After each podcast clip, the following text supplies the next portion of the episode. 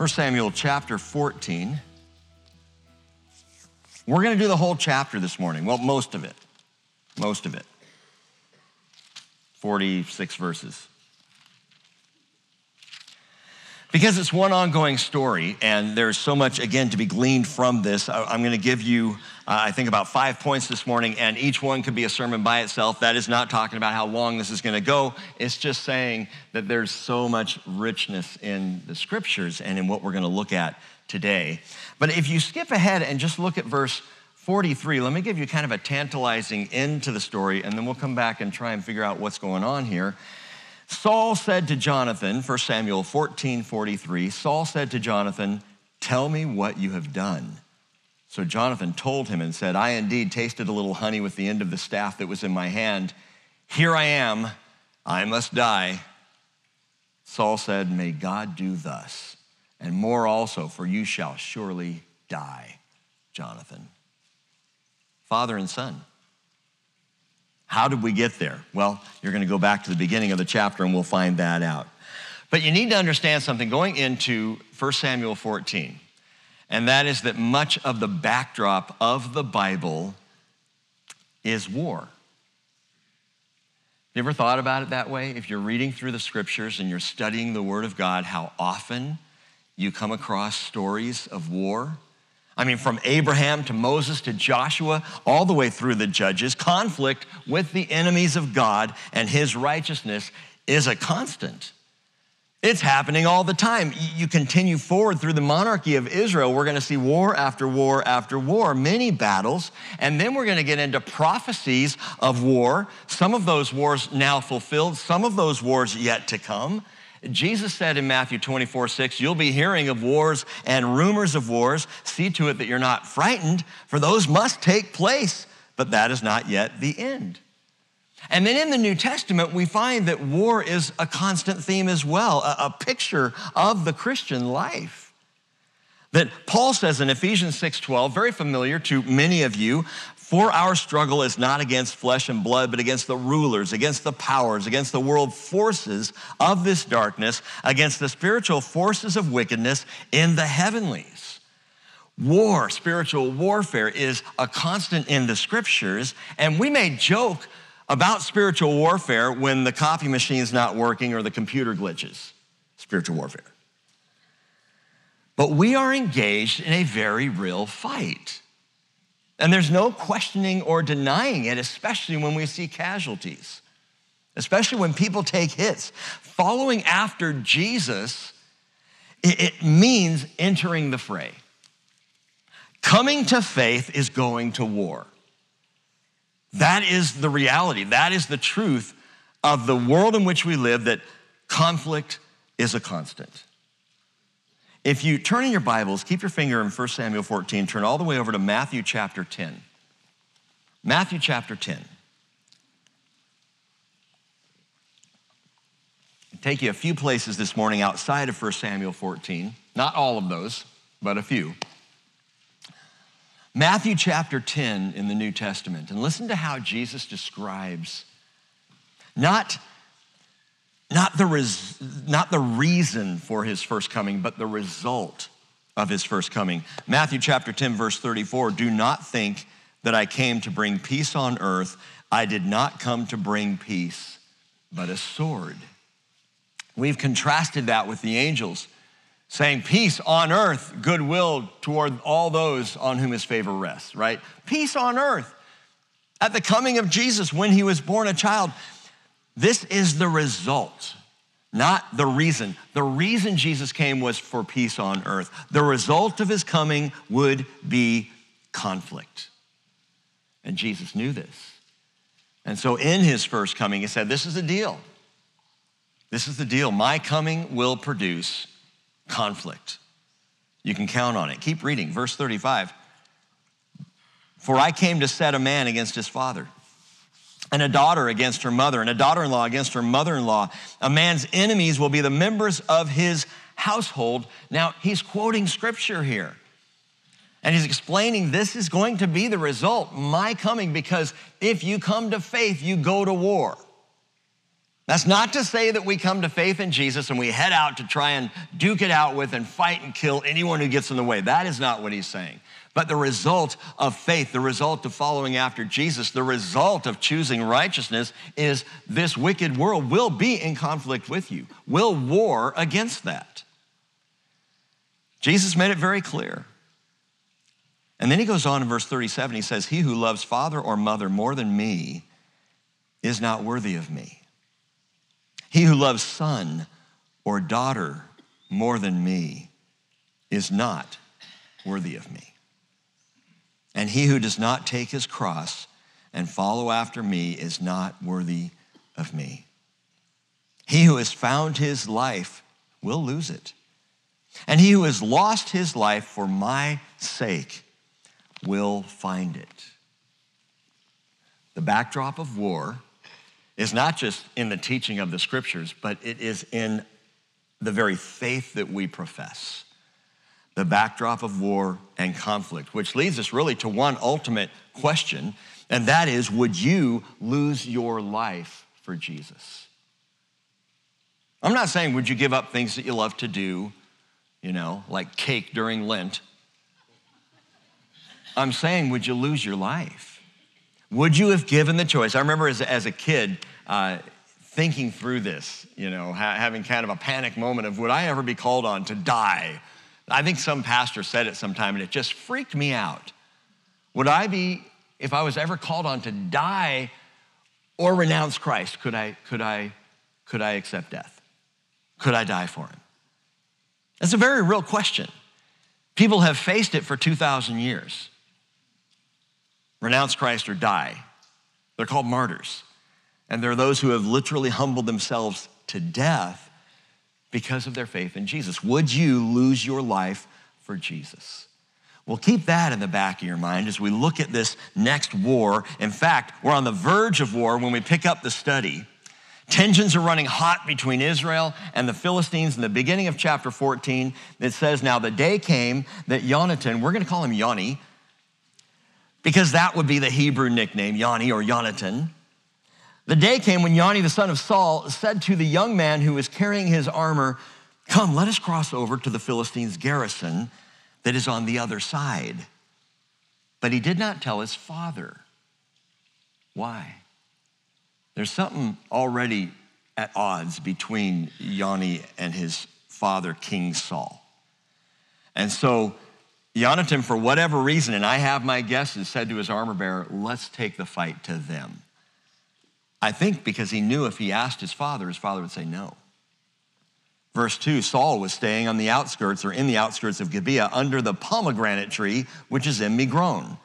And the people who were with him were about 600 men.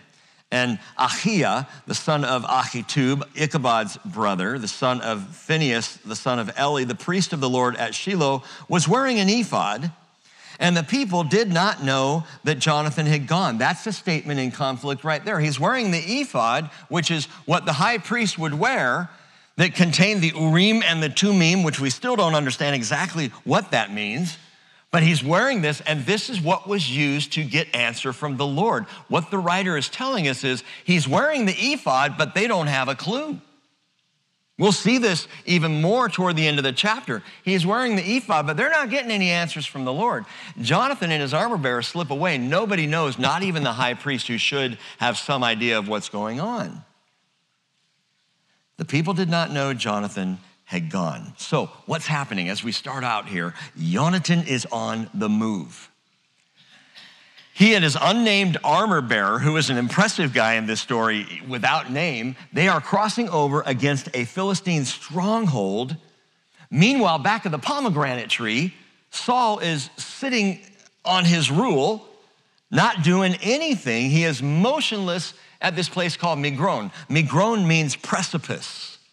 And I shared on Wednesday night, it is as though the leadership of Israel is on the precipice of collapse because they're not doing anything.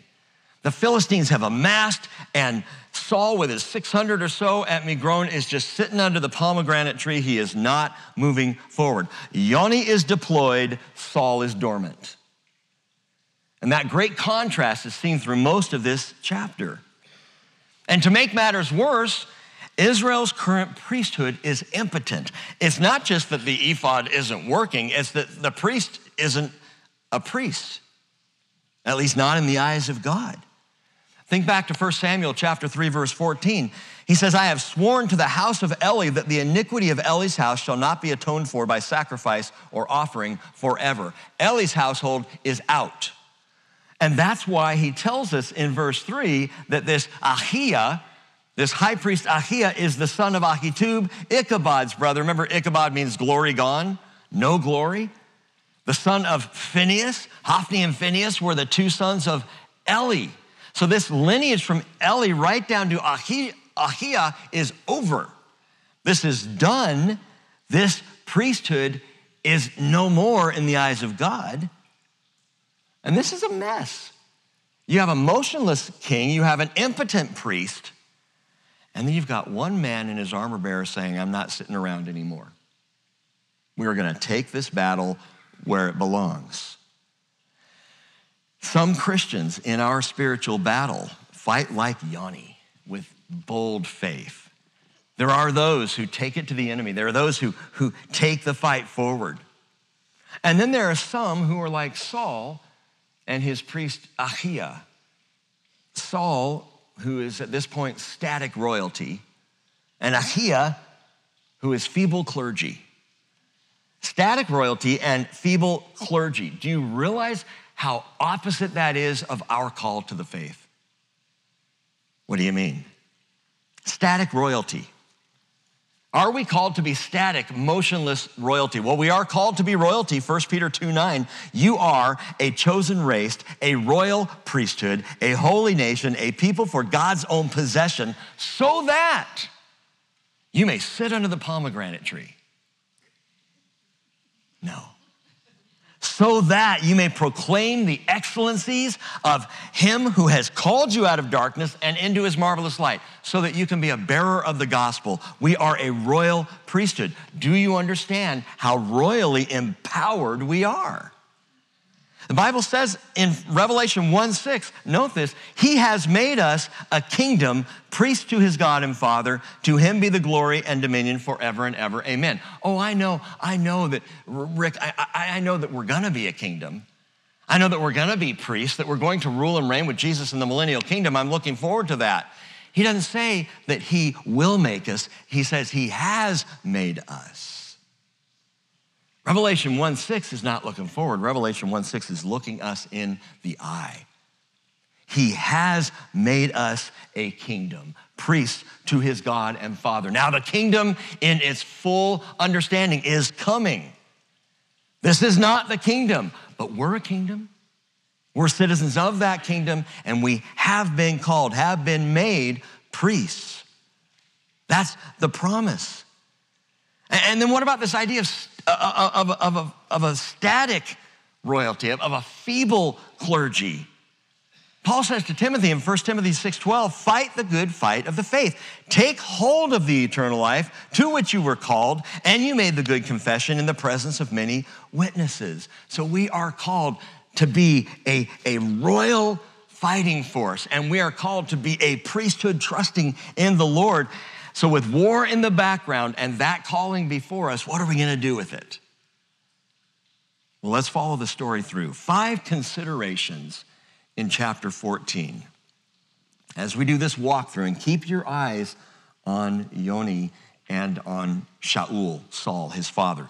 Consideration number one bearing faith. Bearing faith, verse 4.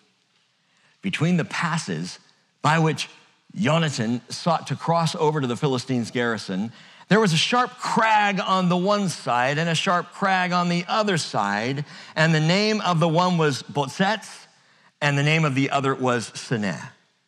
Bozez and Seneh. I love how the Bible names crags. What is the point of naming these crags? Why does Scripture give us this? Well, first of all, that's what they were called. They were just called Bozez and Seneh. So those were the names. This actually gives us a very specific location. In fact, today, these two crags remain, and right through the middle is the Wadi Suwanit.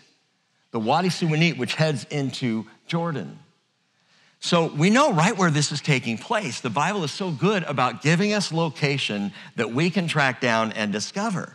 So they were called these two names, so the Bible calls them by these two names, but I think there's more because God, He has a way of delighting in biblical application.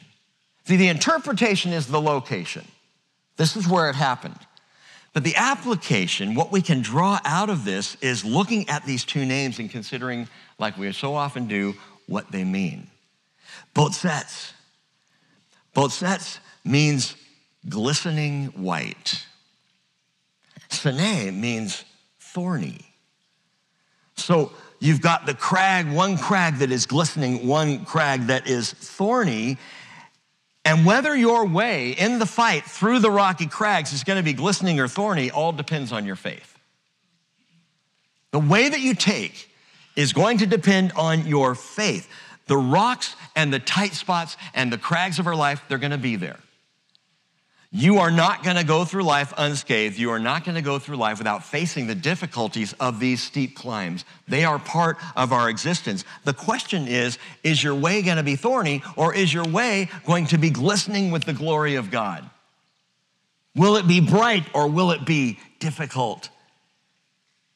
Well, I can't choose if my life is difficult. No, but you can choose how to live by faith in the difficulties. You can choose how you are going to walk.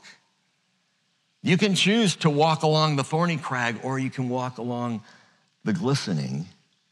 It is completely up to your faith. That is whether or not you're going to bear faith in the Lord. Are you trusting in Him even in between the sharp crags?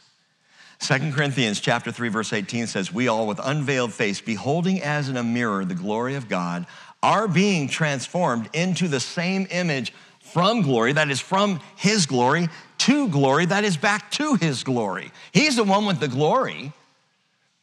The glory is affecting us from him and taking us to him, from glory to glory, just as from the Lord, the Spirit. And the transformation of our lives happens in between the sharp crags. Botzets and Sene. By the way, Botzets has another possible interpretation, another possible, possible meaning. It can be glistening as in beautiful and, and bright, but it can also be glistening as in slippery. Slippery. Slippery and thorny. Wow, that's the, that's the story of my life. Is it or is it glistening with glory? It depends on what you're willing to believe. It depends on your faith. But look at verse six, because suddenly now we hear something about Jonathan, Yanni, that we did not know. We hear about his faith. He said to the young man who is carrying his armor, Come, let us cross over to the garrison of these uncircumcised. Perhaps the Lord will work for us. For the Lord is not restrained to save by many or by few. That is a glistening faith. I love Jonathan. The story's about him. We'll see this as it continues forward in his friendship with David. It's a beautiful friendship. This is a young man who is humble and who absolutely trusts in the Lord, a young man of faith. It's a great word. When he says the Lord is not restrained to save by many or by few, it doesn't matter if there's two to 3,000 or just two to three. It's irrelevant when it comes to the Lord. Jesus said in Matthew 18, 19, Again, I say to you that if two of you agree on earth about anything that they may ask, it shall be done for them by my Father who is in heaven. He's talking about asking in faith, asking by trusting. And he says, For where two or three have gathered in my name, I am there in their midst. And in the story, we have two agreeing. We have Yanni and the armor bearer. Yanni says, Let's do this. And as we'll see in just a moment, the armor bearer is all in. But one more thing here on verse six. I, I think it's fascinating. And this really explains something of the kind of faith God is looking for. And some would reject this. Some in the church today would reject this as a faithless statement, and I reject that. Listen to this. Come, he says again in verse 6, let us cross over to the garrison of these uncircumcised. Perhaps the Lord will work for us. Perhaps the Lord will work for us. You know what? In, in postmodern Christianity America, the perhaps is unacceptable. There are those who would read that statement and say, Jonathan is faithless. What do you mean, perhaps the Lord will work for us? Of course, the Lord will work for us. Of course, He's going to do what we ask Him to do. How do you know? Are you working for Him or is He working for you? who's in charge here? I love the word perhaps, and I think maybe, perhaps, we ought to use it a little more often in our faith. Perhaps the Lord will work for me. We know, we know that Yanni trusts in the Lord. That's, that's unquestionable. As he says, the Lord's not restrained to save by, by many or by few. God can do this. That's not in question here at all. That's faith. God can conquer an entire garrison of Philistines, not a problem. There's just two of us. Okay, God can do that. That's not in question. What's in question for Jonathan is will he? Perhaps he will. Perhaps he won't. That is up to the Lord. My part is I know he can. So I'm going to trust him and I'm going to take a step. And perhaps he's going to move.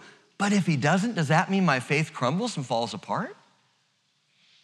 Davis puts it this way he says, faith does not dictate to God as if the Lord of hosts is its errand boy. God is not sitting around waiting for you to have faith and then saying, oh, oh, wait, wait, now they're telling us to do this. Now Yanni's going up. We got to work. We got to move. No, no, no. God has a will. God has a purpose and a plan, and He's inviting us to trust Him for it. But we don't always know what that is. We don't always know what He's about to do. So as we pray, there are those, and, and I've had this conversation. If you're not willing to pray that God is absolutely going to heal me, don't pray with me. Someone said that to me. I'm like, are you serious? I don't want your prayers unless you're praying by faith that He's going to heal me. What if he chooses not to? No, no, that's not an option. Oh, I see. So now God is your errand boy.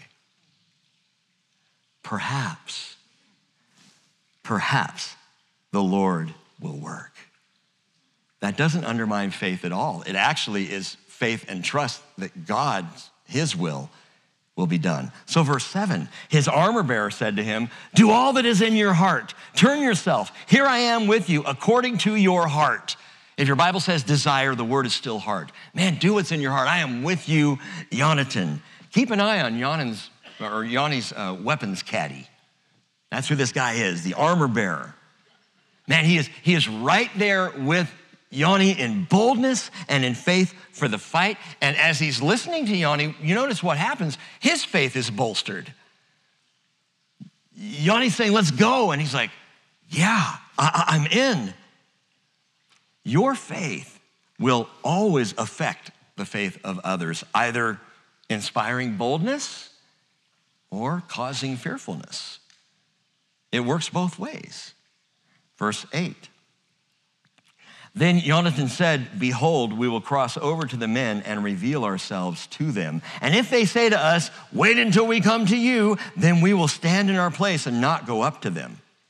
But if they say, Come up to us, then we will go up, for the Lord has given them into our hands, and this shall be a sign for us. Yanni is putting this before the Lord. And he said, How are we going to know how to step forward? Well, well, it, it's going to be one or the other. Either they're going to say, You stay down there and we will come to you, or they're going to say, Come on up to us. So Yanni puts this before God, but note that the plan is opposite of what you might think. It's different than I, I would have put it out to the Lord. The difference is between holding ground and taking the fight to the enemy. You know, I, normally I think many people would say, Well, Lord, I'm just going to stay right here until you move. I'm going to stay right here until you do something. And Yanni's saying, if they say, Come up, if they, you know, are taunting us to bring the fight to them, God's in it. If they say, Hold fast where you are, we're coming down to you, well, then, then the Lord's not in it. I love this attitude of Yanni. He puts before the Lord two options, and the option that's the most dangerous is the one that he, he says, you know, this is where we know God's in this. This is where we know the, the Lord is taking us. And it's not that it's not that as we fight we should be arrogant or brash or just, you know, stepping out. However, I think the faithful fighter for the Lord is the one who is always willing to engage, always willing to fight. Philippians chapter 3, verse 13, Paul said, Brethren, I do not regard myself as having laid hold of it yet. But one thing I do, forgetting what lies behind and reaching forward to what lies ahead, I press on toward the goal for the prize of the upward call of God in Christ Jesus. Do you remember Paul on his missionary journeys? He was going, he was setting out. He waited on the Lord, but he didn't wait back in Antioch. He set foot, he went forward. There were times where, you know, we want to go this way, but the Lord caused us, the Lord wouldn't let us. Lord instead had a man from Macedonia call us to go that direction. So that's where we went. But he was on the move. Waiting on the Lord, we talk a lot about waiting on the Lord here at the bridge. Waiting on the Lord doesn't mean sitting under your pomegranate tree. Well, I'm waiting for the Lord to do something. Well, okay, take a step and see what he does. Go forward until the Lord says stop. Waiting on the Lord is waiting with expectation. It's waiting in faith, but it doesn't mean you're at a standstill. And I love the Apostle Paul because we see this in his missionary journeys. Just read through his journeys in Acts, and you find a man who is on the move. And if it doesn't work here, he moves here. Always seeking the will of the Lord and the blessing of the Lord in his missionary journeys. Well, this is on the mind of, of Yanni. Faith. Faith is forward motion in the Lord. Not that we've taken hold of our salvation yet. We know we're saved, but not that we've stepped into that eternity yet. But forgetting what lies behind, we press on, reaching forward to what lies ahead. That's the attitude of faith. We see this in Yanni here, verse 11 going forward. When both of them revealed themselves to the garrison of the Philistines, the Philistines said, Behold, Hebrews are coming out of the holes where they have hidden themselves. We saw that in the last chapter. They're hiding in caves and holes anywhere that they can be unseen. The Hebrews are coming out of the holes where they've hidden themselves. So the men of the garrison hailed Jonathan and his armor bearer and said, Come up to us and we will tell you something. The enemy is taunting. And Jonathan said to his armor bearer, Come up after me, for the Lord has given them into the hands of Israel. What? He didn't say the Lord has given them into our hands. The Lord has given them into the hands of Israel. You know, when we pray by faith, sometimes we can go right to that place of pride. We can go, oh, the Lord's given them into my hands. How about the Lord has given them to the church? How about I, am serving something larger than myself, so much greater than myself? I was reminded this morning of what a blessing it is in, in my life to be a pastor, but I'm not a big deal. I, I'm one of thousands upon thousands upon thousands of pastors in the last 2,000 years. I get to be part of that. And I love huddling into that place and going, this is so much bigger than me, so much bigger than the bridge, so much bigger than the church in the Northwest, so much bigger than the church in the world today. This is, this is historic. We're part of this great thing. And it's not me, it's not you, it's what God's doing. And it's huge. And so Yanni says the Lord has given them into the hands of Israel. Then Jonathan, Jonathan climbed up on his hands and feet. Remember, they're between the crags, climbing up with his armor bearer behind him, and they fell before Jonathan. And his armor bearer put some of them to death behind him. I love it. The caddy gets a hole in one. That first slaughter, which Jonathan and his armor bearer made, was about 20 men within about a half a furrow in an acre of land. That is about a half acre that they're fighting this battle, and they take out 20 of the enemy. And watch this there was a trembling in the camp, in the field, and among all the people, that is the Philistines. Even the garrison and the raiders trembled, and the earth quaked so that it became a great trembling. Great trembling in the Hebrew is Herdat Elohim, a God trembling. This was a God trembling. The hand of the Lord is doing this earthquake.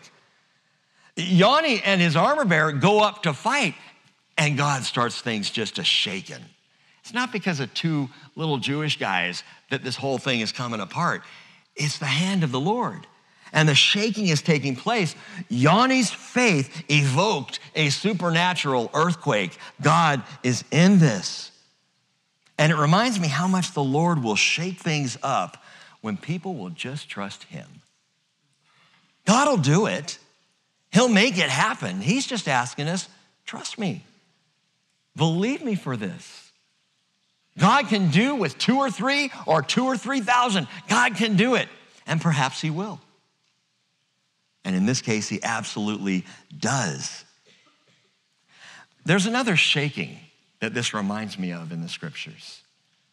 Perhaps you remember that Peter and John had been before the Sanhedrin and they were thrown into prison overnight and then called back. Actually, before they were called back before the Sanhedrin, they get out of prison and they're back preaching, and the Sanhedrin goes, Where are those guys? Well, they're back preaching again. So they pull them in and they start to talk to them and they hassle them and they tell them not to speak anymore in the name of Jesus. And of course, Peter very famously says, Well, you judge for yourself whether it's right for us to listen to you or God.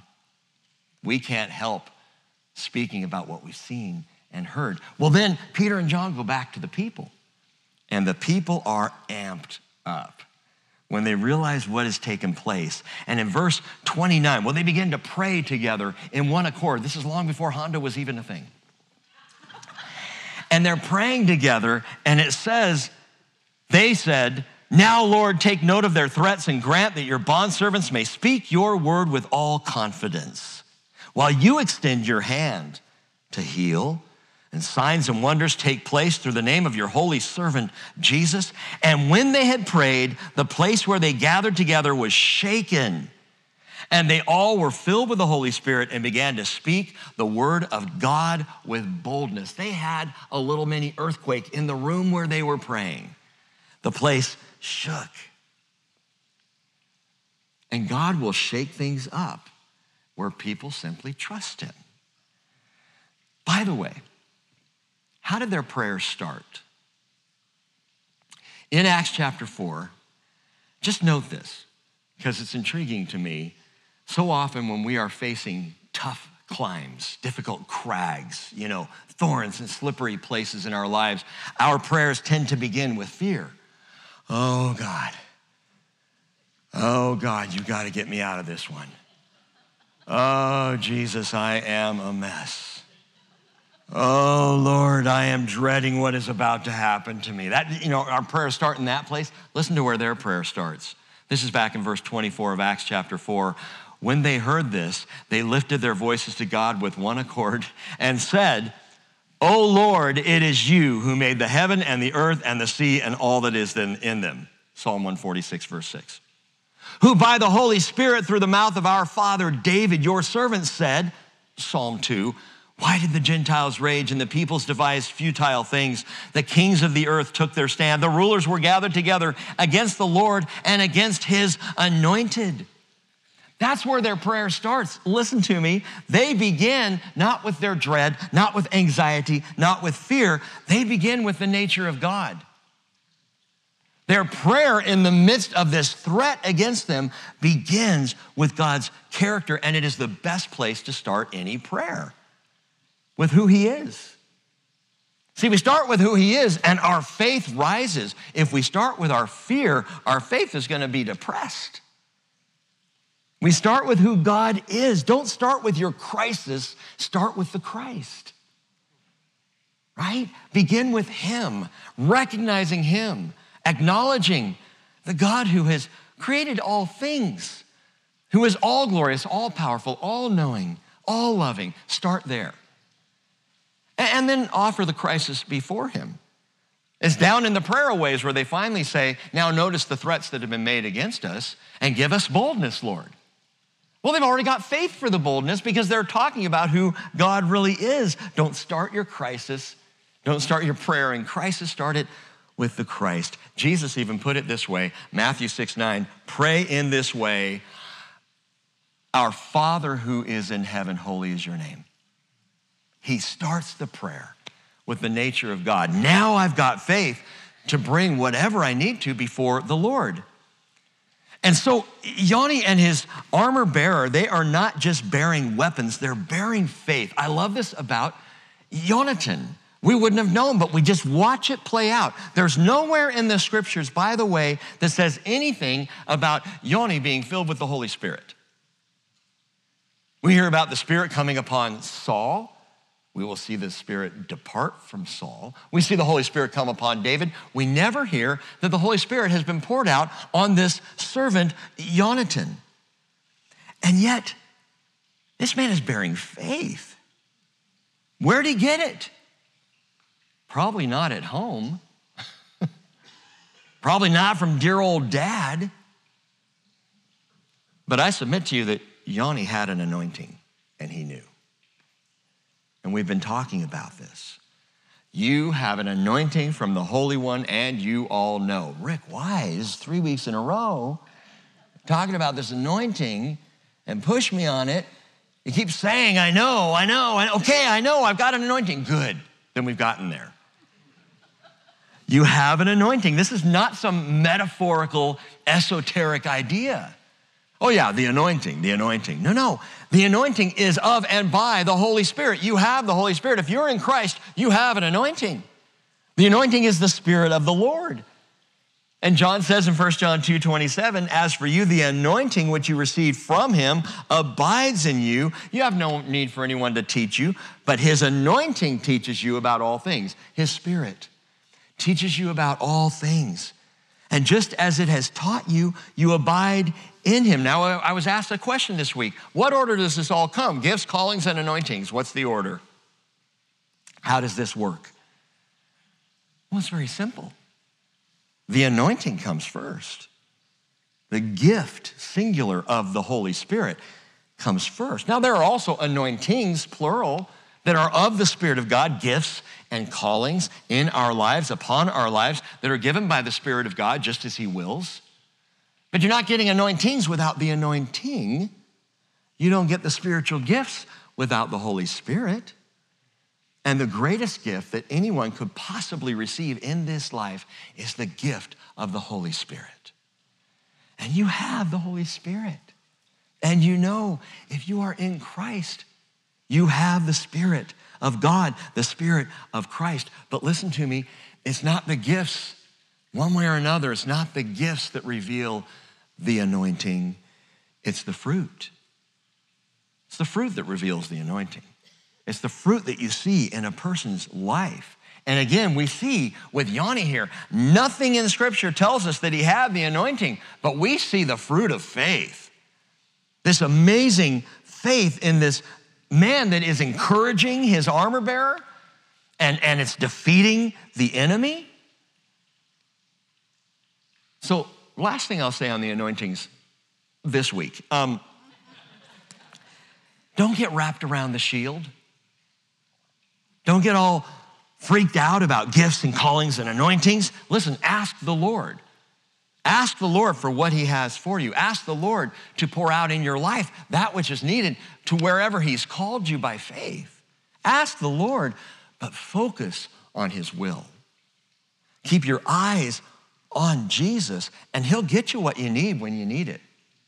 He's not going to call you into battle unprepared. He's not going to call you into battle without gifts, without calling, without weaponry. He's got that for you. And He knows what you're going to need, when you're going to need it. You just keep your eyes on Him. And as you are bearing faith, number two, recognize that we will be battling beyond Bet Aven. number two, battling beyond Bet Aven. Bet means house of Aven, I'll tell you in a minute. A V E N, Bet Aven. Battling beyond Bet Aven. Verse 16. Now, Saul's watchmen in Gibeah of Benjamin looked, and behold, the multitude melted away, and they were here and there. What's going on? They're looking out, they're keeping an eye on the Philistine camp, and all of a sudden that camp is starting to break apart. Saul sitting under a pomegranate tree.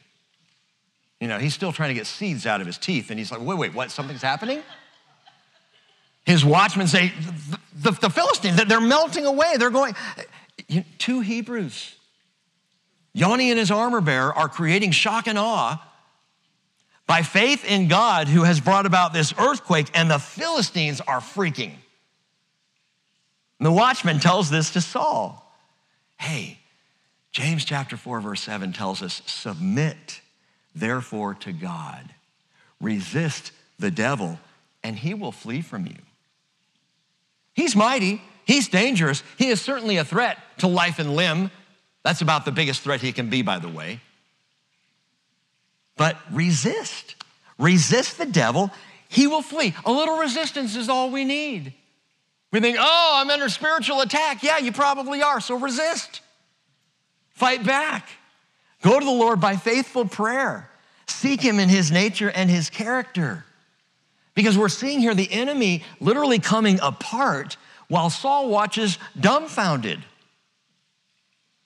By the way, it's interesting, historically, in this exact same location, there was a battle in World War I. The British General Allenby won a decisive victory over the Ottoman Turks in this exact location. You know what he had his troops do the night before the battle? He had them read this story. I want you all go back to your tents and read 1 Samuel 14. This was the faith that this faithful general was infusing into his men before they went to war with the Ottoman Turks and they won that battle. I suggest to you that God was in that battle just like God was in this one. So, verse 17, continuing, Saul said to the people who were with him, Number now and see who has gone from us. So, Saul's soulish thinking, his mental uh, perspective here is if the Philistines are breaking apart, someone must be doing something. He's not thinking that maybe God's doing something. He makes an assumption that someone has carried out a night raid. Well, he's right. Number the people. And when they had numbered, behold, Jonathan and his armor bearer were not there. Just two guys. And then Saul said to Ahijah, Bring the ark of God here. For the ark of God was at that time with the sons of Israel. You may recall the last time we saw the ark, it was at Kiriath Yearim which is not far from there. There are so many uh, nuances in all of these stories that we don't even think about. The fact that the ark had been taken into battle by Hophni and Phinehas, right? Taken by the Philistines. The Philistines stuck it on a cart and sent it back. And then, of course, the people opened up or looked into the ark or looked at it in a way inappropriate. Many died that day. They said, We can't touch this. And so they hauled the ark off to Kiriath Jearim to be kept there. Didn't even go back to Shiloh. Well, now Saul says, Bring the ark. Okay, that's a Hophni and Phinehas move, Saul. It's not a real intelligent thing to do here. Bring the ark, for the ark of God was at that time with the sons of Israel. While Saul talked to the priest, the commotion in the camp of the Philistines continued and increased. So Saul said to the priest, Withdraw your hand. Uh, we have, in other words, no time for prayer. For, for, forget it. Look, they're, they're coming apart and, and, you know, it's confusion and it's chaos. We got to jump in. We got to do something. Saul starts out asking for a very visual religious consultation bring the ark to the king that we might consider the word of God. But the noise and the clamor in the Philistine camp causes Saul to abandon divine inquiry. I said before, faith is forward motion. But understand, faith is forward motion in the Lord. It's forward motion in the Lord. It's not just charging, it's not dismissing, it's moving by request, it's moving by the Lord. Jonathan, before he and the armor bearer attacked, inquired of the Lord, put it before the Lord, and then went on about it. So we end up now with this major dust up, and, in spite of Saul's soulish leadership, what's happening in the camp of the enemy is Philistine on Philistine. Philistine on Philistine. It says in verse 20 Saul and all the people who were with him rallied and came to the battle. And behold, every man's sword was against his fellow, and there was very great confusion. Listen, this is Philistine sword on Philistine person.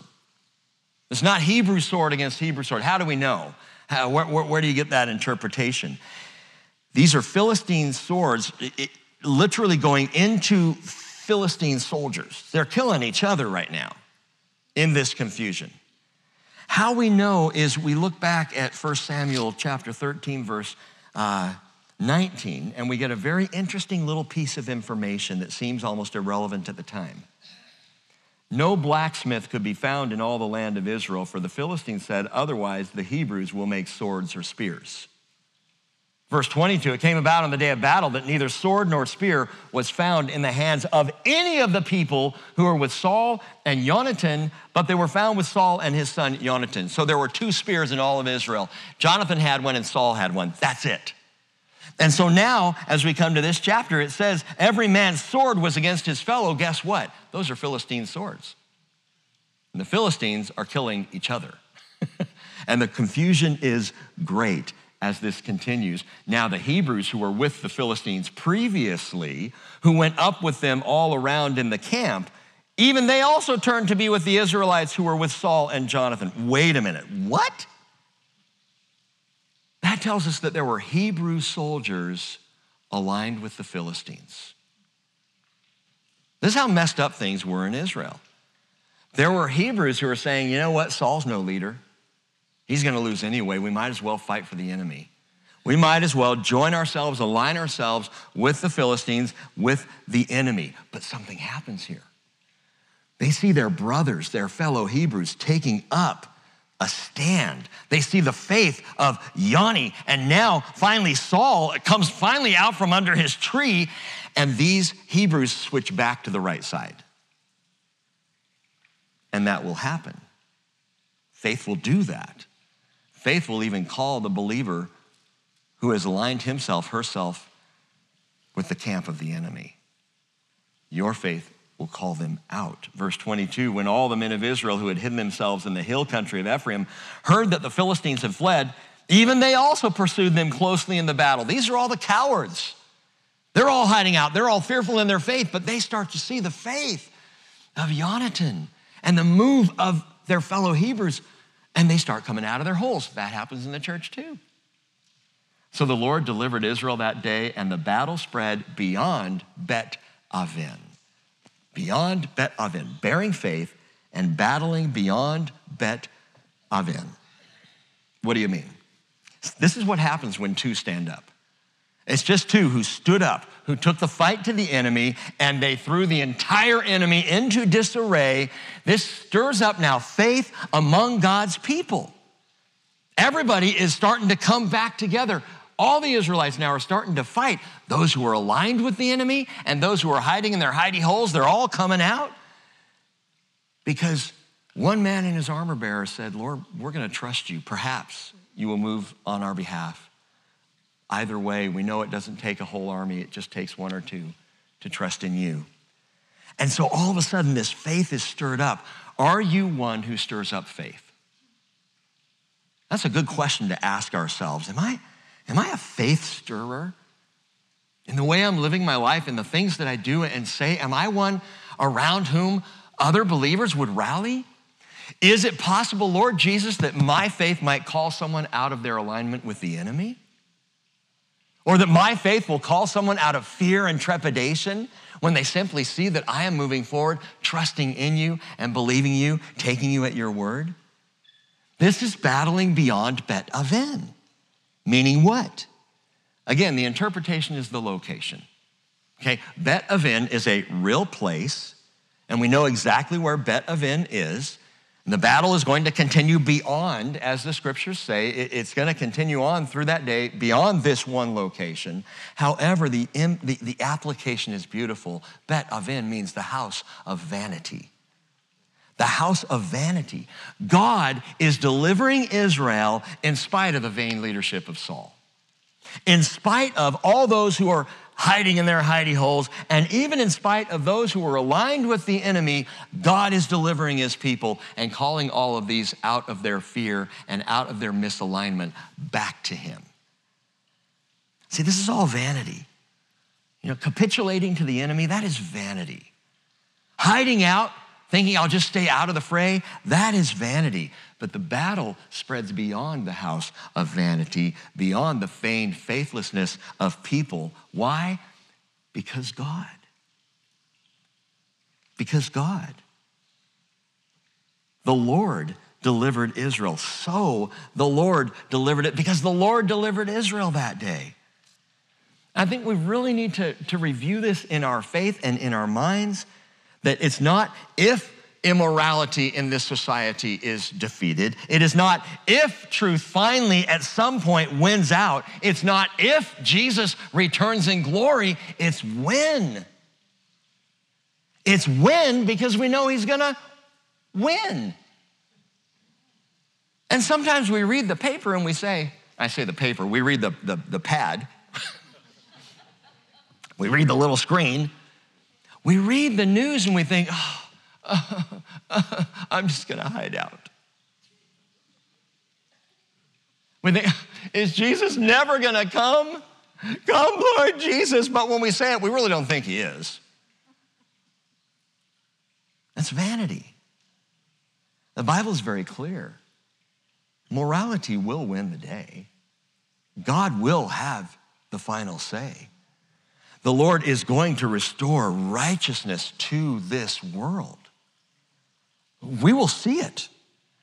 This world is going to see the righteousness of the rule and reign of Jesus Christ. This is not if, it is when. The battle spreads beyond Bet Aven beyond vanity, beyond faithlessness, because God is going to do this. Faith for the fight sees the victory already won. Because God. Because this is his fight. I'm invited to join him. This is his fight. It's not mine, it's not yours, it's his. And if you are on the side of the Lord, understand that he is already on your side. If God before us, who can be against us? This is not an if proposition, it's a when. It is a win. If you ever feel like we are fighting a losing battle, understand that even the ultimate outcome doesn't depend on us, but it does rally our faith. Don't you, don't you want to someday be able to hear Jesus say, Well done, good and faithful slave? I, I love the phrase. I, I, used to shy away from it because I didn't like the word slave, but it really is, it, it's doulos. It's the lowest form of servant in the Greek language. Well done, good and faithful, lowest form of servant. I really like that. I'm not even an armor bearer, I'm a slave. And yet I'm a slave who God calls a son. So it, it, it gives me right perspective. So I'm not proud, Jake, and boastful look, I'm just, I'm just one dude. I'm just a servant here. I, I'm in the lower part of the house. I'm just doing, you know, whatever, whatever it is that the Lord needs me to do. That, that's, that's where I'm at. But he's going to say one day, well done. Well done. I, I, I can't wait. I, I've said this before. These are the two words I want to hear more than anything else from Jesus. Well done. The beauty is that the battle goes beyond Bet Aven, beyond our futility, beyond our vainglorious foolishness. And by the way, speaking of vainglorious, watch Saul, verse 24. Now the men of Israel were hard pressed on that day, for Saul had put the people under oath, saying, Cursed be the man who eats food before evening until I have avenged myself on my enemies, I, myself, and my. Know where Saul's head is? So none of the people tasted food. No eating until I get my way. Saul. Saul, I, I, want you to notice this. Yanni knew the battle belonged to the Lord, right? It's very obvious in the way he goes up and the way he fights. Perhaps, you know, this, this is the Lord's doing. Perhaps he will do this. Saul makes it all about himself. We do that sometimes. In our battles, in the spiritual warfare, even as we use the language of spiritual attack, I'm under spiritual attack. Look, it's not about you. Yeah, but I'm the one being attacked. No, actually, you're not.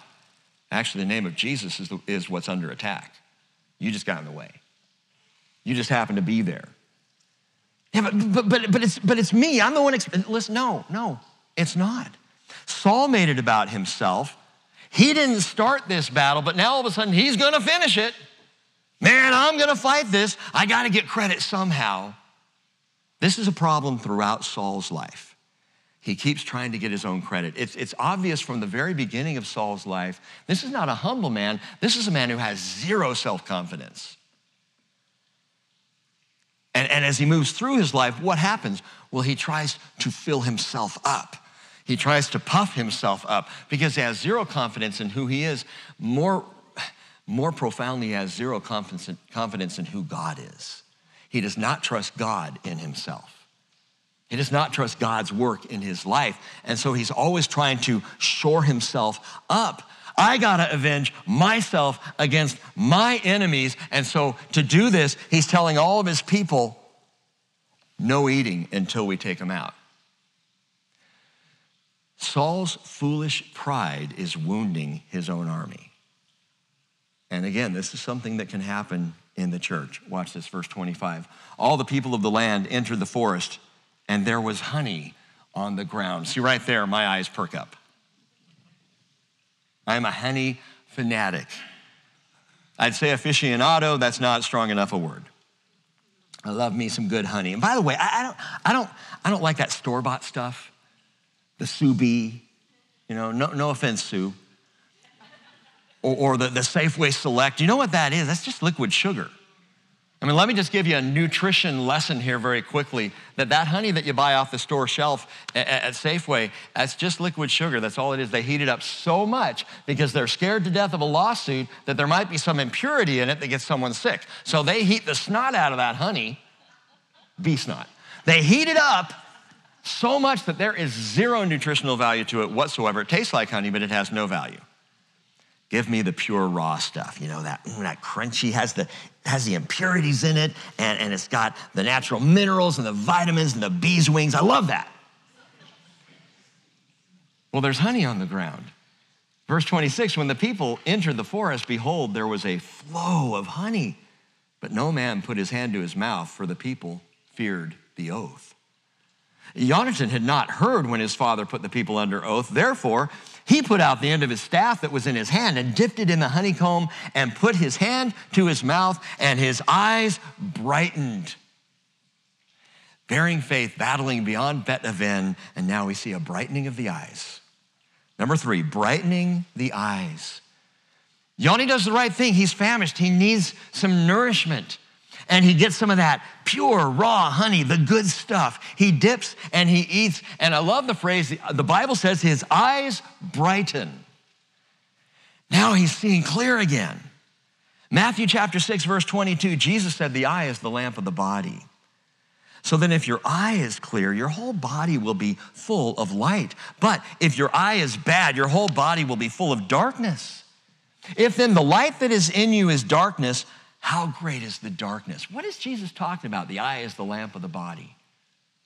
He is talking about spiritual clarity. He's talking about faith that allows you to see, vision for, for the fight. How do you see your way clear? How do you develop faith in the spiritual battles of our lives? You dip in the honey, you eat the honey.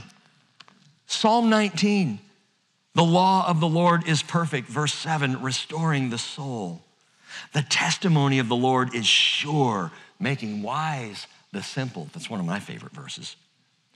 The precepts of the Lord are right, rejoicing the heart. The commandment of the Lord is pure, enlightening the eyes. The fear of the Lord is clean, enduring forever. The judgments of the Lord are true. They're righteous altogether. They're more desirable than gold, yes, than much fine gold, sweeter also than honey, and the drippings of the honeycomb. The word of God will brighten the eyes, will increase the eyes of faith and your vision. Moreover, he says, by them your servant is warned, and in keeping them there is great reward. The pure, raw word of God like honey is nutritious and it's sweet and it's nourishing and it's rewarding. It's not just some sugary topping that's gonna sugar crash you in 10 minutes. You know what sugary topping, topping is? Self help books. Man, that stuff, oh, it's so good, so good what he's saying. And 10 minutes later, you don't even know what you read. But the Word of God is honey, pure, raw, the good stuff.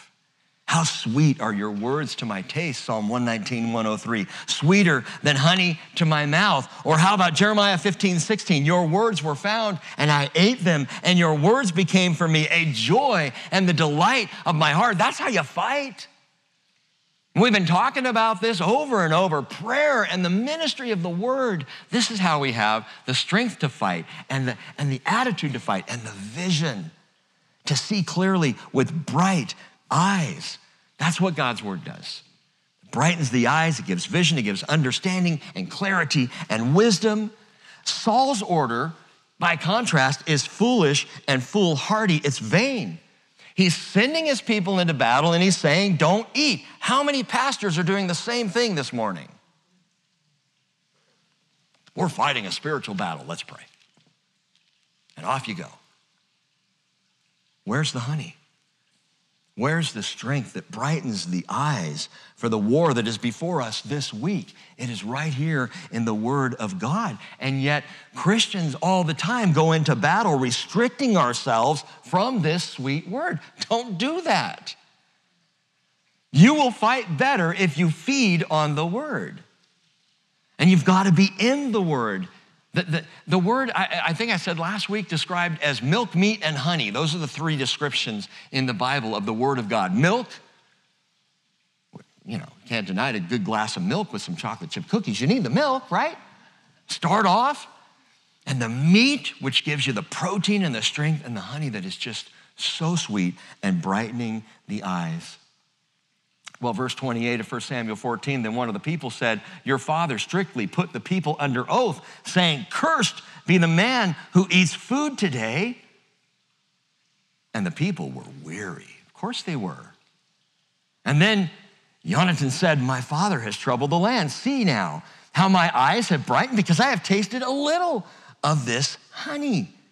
How much more if only the people had eaten freely today of the spoil of their enemies which they found, for now the slaughter among the Philistines has not been great. We have not fought well. Why, Jonathan? Because dad said no one can eat. Because dad said, you go into war and you don't eat of the sweetness. Listen, I don't understand the mentality that checks out on the word of God.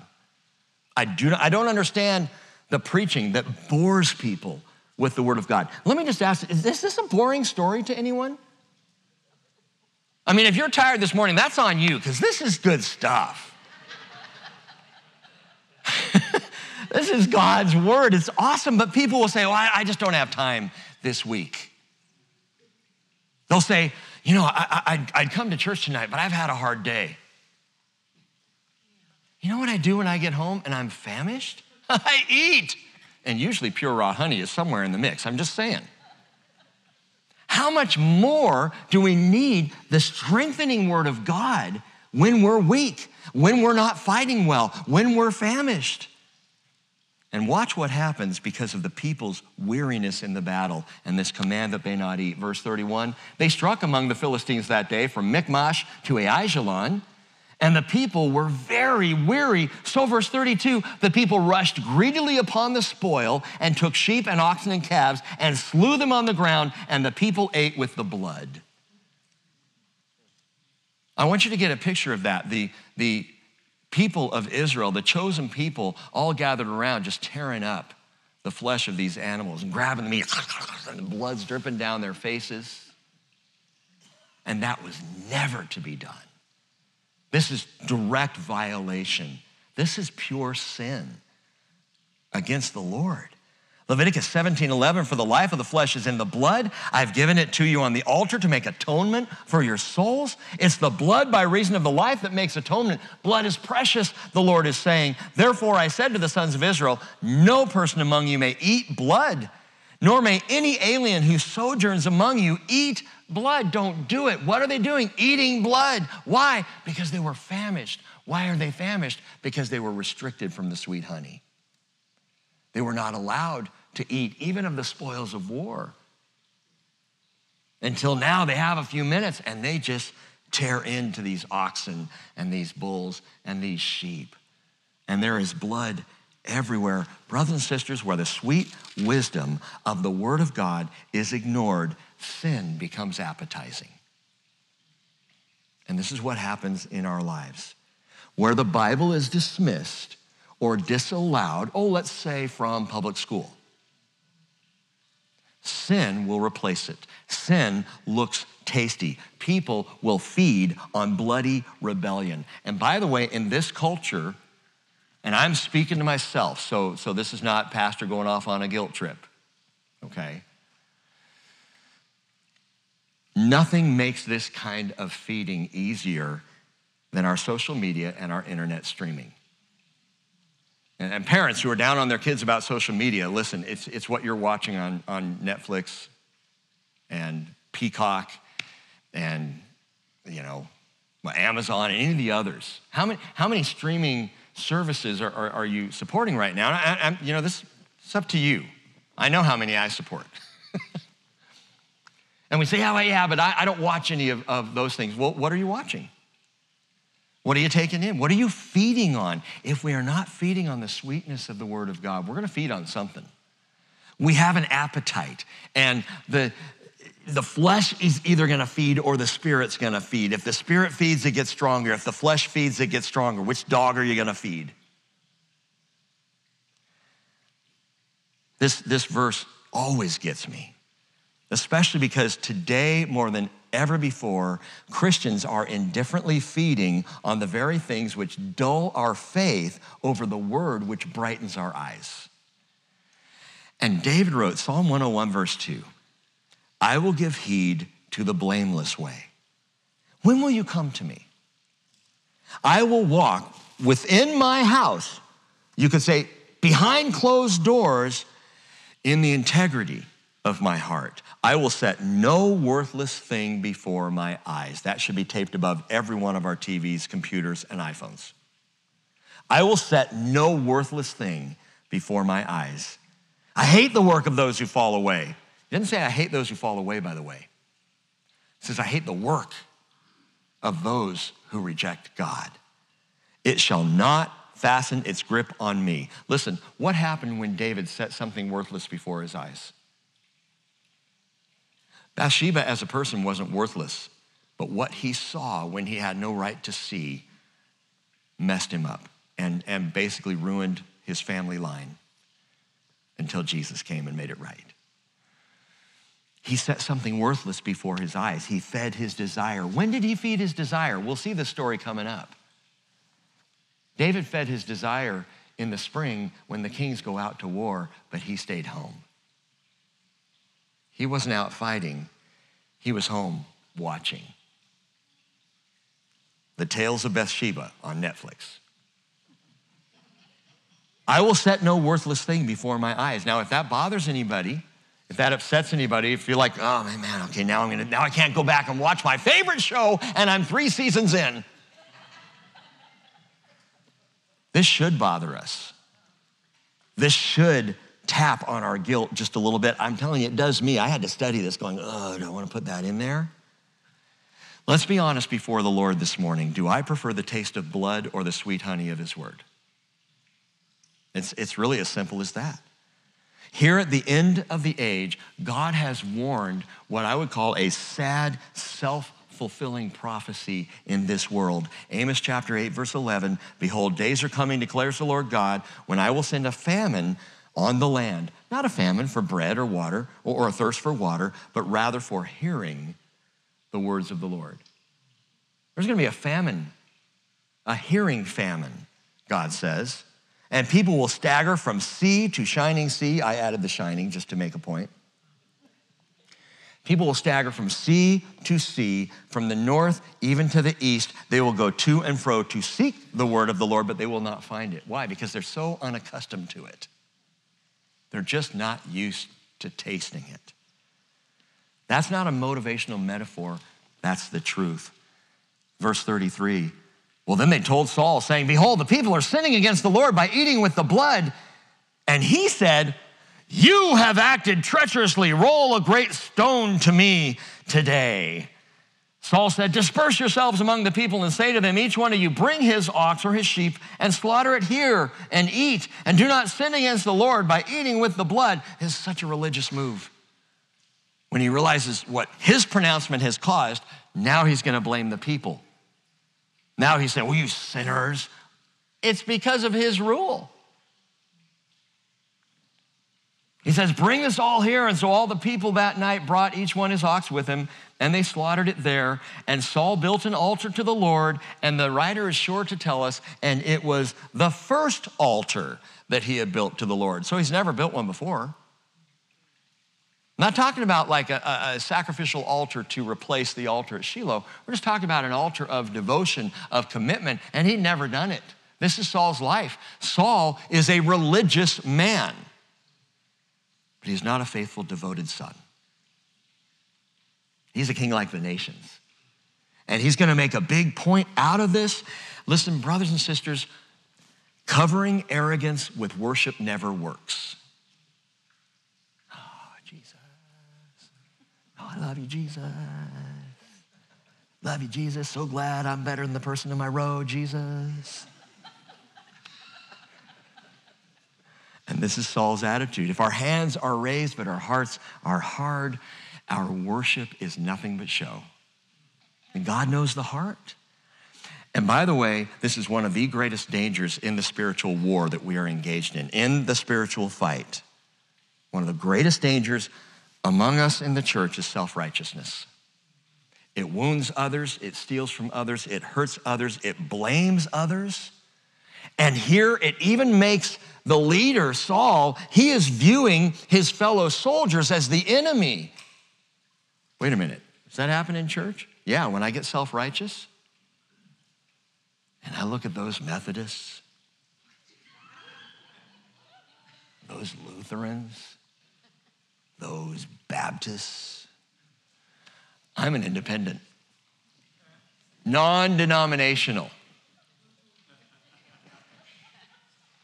true Christian. Don't look at our brothers and sisters arrogantly. Don't make a broad assumption.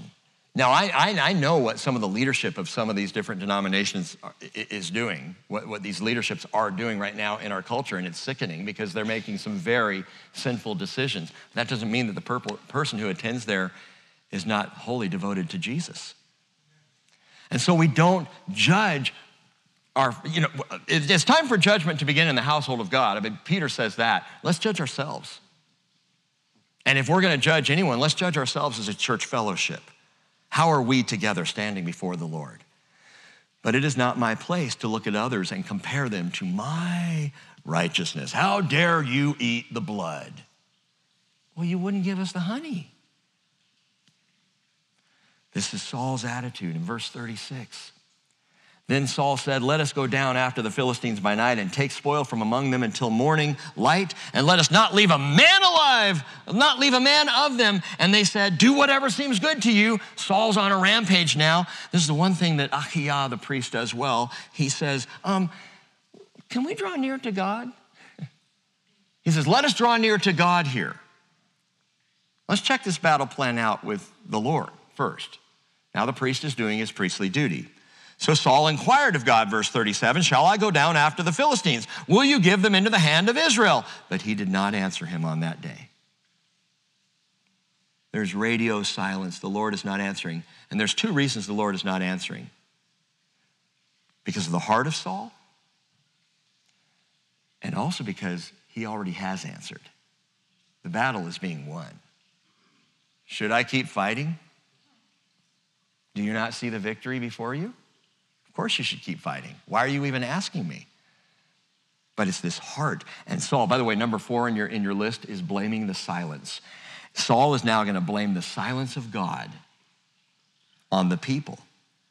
Verse 38 Draw near here, all you chiefs of the people, and investigate and see how this sin happened today. For as the Lord lives, who delivers Israel, though it is in Jonathan my son, he shall surely die. But not one of the people answered him because they all knew it is Jonathan. He's the one who ate. Saul is trying to discover a sin in the camp, and he can't even see his own. He's looking out. Some, there's a reason why God is silent, and it's not me, it can't be me, it's someone of you all bloody people. You ever stop to think that maybe the reason that God is not answering my prayers is I'm too busy handing out blame to others? Unanswered prayer, by the way, is one of the ways that God speaks to us. He doesn't answer. Hey, something's not right. Something's out of alignment. The Bible says, Psalm 66, 18, if I regard wickedness in my, ha- in my heart, the Lord will not hear. So sometimes God is silent because we're really heading the bad direction. Proverbs 15, 29, the Lord is far from the wicked, but he hears the prayers of the righteous. This is Saul's sinful pride that brought about the whole silence. Revelation 8 1. When the Lamb broke the seventh seal, there was silence in heaven for half an hour. What is that about? I suggest to you it's the calm before the storm. Right after this silence in heaven, God is going to begin pouring out wrath untold on the earth. Well, it's told, it's in Revelation 8 through 19. He's going to pour out his wrath, his judgment on this world. What comes right before it? Silence. No one's speaking, no one's answering, nothing is said. This is not good. The calm before the storm of wrath, before trumpet and bowl judgments, there is this silence. So, how do I end the silence between me and the Lord? There's only one way I know, and that is repent. If you feel like God is being silent in your life, before you utter another word of prayer, stop and turn to the Lord and say, Father, however I am misaligned, I repent. If this is because I've been hiding out in my hidey hole and cave and not fighting for you, I repent. If this is because I've been aligned somehow with the enemy, Lord, I repent. If this is because of my own self righteousness, my own arrogance, Lord, I repent. Verse 44. Or sorry, verse 40.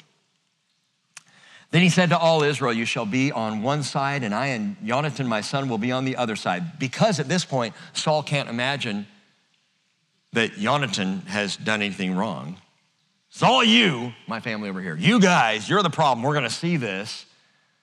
And so all the people said to Saul, Do what seems good to you. Therefore, Saul said to the Lord, the God of Israel, Give a perfect lot. So they're going to cast lots to figure out where the sin is. And Jonathan and Saul were taken. Oh, it's on this side. and Saul said to Jonathan, Tell me what you have done. Note this. He didn't cast a lot between himself and his son. If he had, the lot would have fallen to Saul because he's the sinner in this mess. He's the one who is doing what is wrong. He doesn't cast a lot. He just turns to Jonathan and immediately assumes that he is the problem now. Tell me what you have done.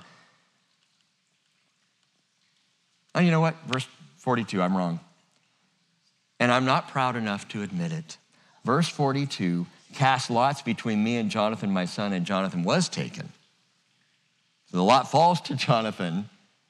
Can we just erase that from the, from the thing? Got out a little ahead of it there. Scratch that point. But I have second service, so I'll get it right there. Verse 43. Then Saul said to Jonathan, Tell me what you have done. So Jonathan told him and said, And I indeed tasted a little honey with the end of my staff that was in my hand. Here I am. I must die. Wow. Saul said, Oh, no, son, no. No, you, are humble. You didn't know. We'll give you, we got grace. Saul says, May God do thus and, may, and more also, for you shall surely, surely die, Jonathan. Unbelievable. Saul would rather save his foolish pride than his own son. We've talked about bearing faith, battling beyond Bet Aven, brightening the eyes and blaming the silence. But in this warring world, please hear me, the darkest, most depraved place of the soul is on full display in pride. Pride. I didn't choose this topic, by the way, because of the month.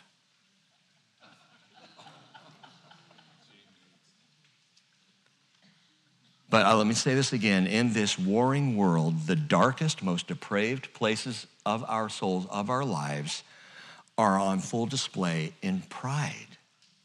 In pride. Number five, breaking pride. We'll finish here. Breaking pride.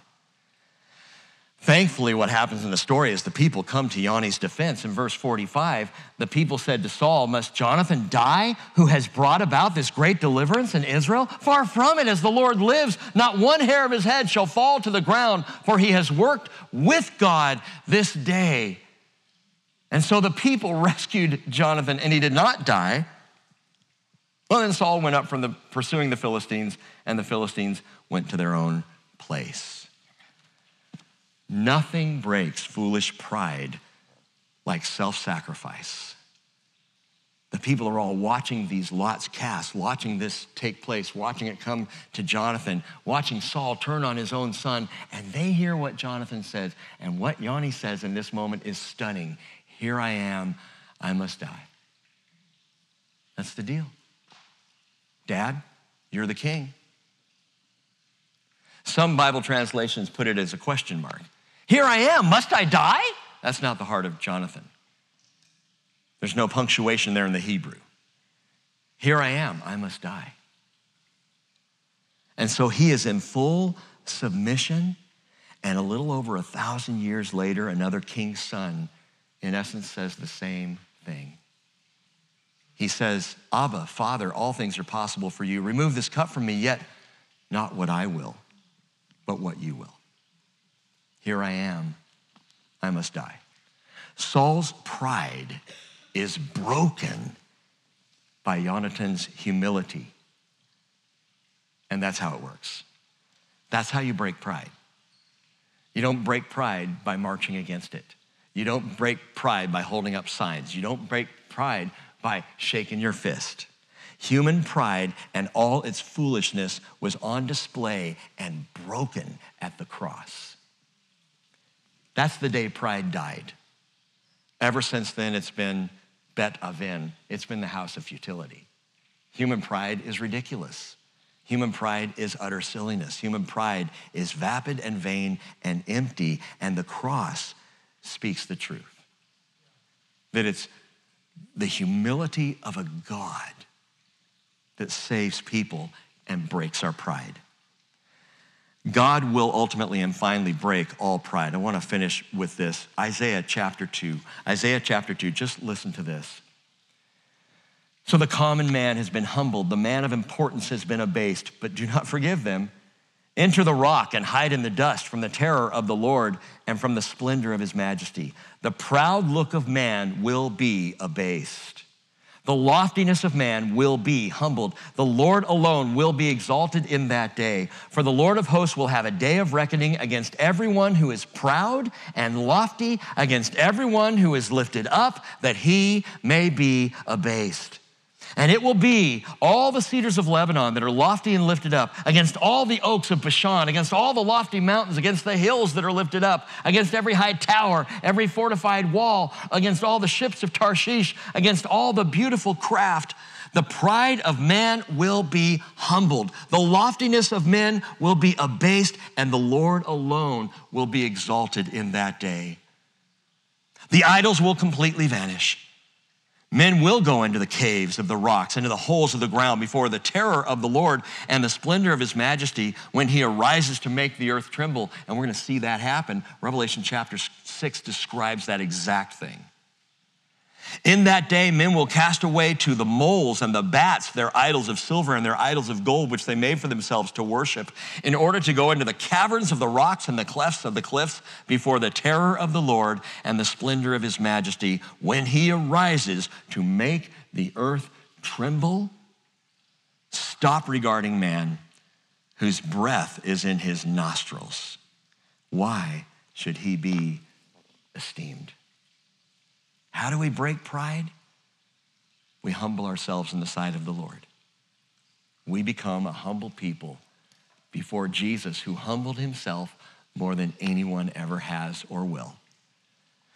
Following Jesus, it means entering the fray. Coming to faith is going to war. But I ask the question again would you say to Jesus, Here I am, I must die? Would you give your life to your Lord? He who has found his life will lose it. He who has lost his life for my sake will find it. That's the heart of a humble soldier. Father, we thank you for your word this morning and pray, Lord, whatever aspect of this needs to be applied to our lives, we would hear and respond and obey. Lord, that you would break the pride in me, that you would break the pride in our fellowship, that you would break the pride, Lord, in anything that we do, that we would not be about lifting ourselves up and declaring how right or good or great we are before you. But with humility, we would, as your servants, bow the knee to you and say, Lord, we will fight for you. Perhaps in this day you will deliver us. But even if you don't, Father, even if my life must be forfeit in this fight, so be it. Here I am, I must die. But Lord, you promised he who loses his life will save it, will find it in that day. So, Lord, I pray that you will break the pride in us and teach us to humbly fight for you in Jesus' name. Amen. You know, it is pride that keeps people from the Lord. It is pride that keeps one from saying, I need Jesus. It's pride that keeps one from saying, I repent. I'm sorry, Lord, I'm a sinner.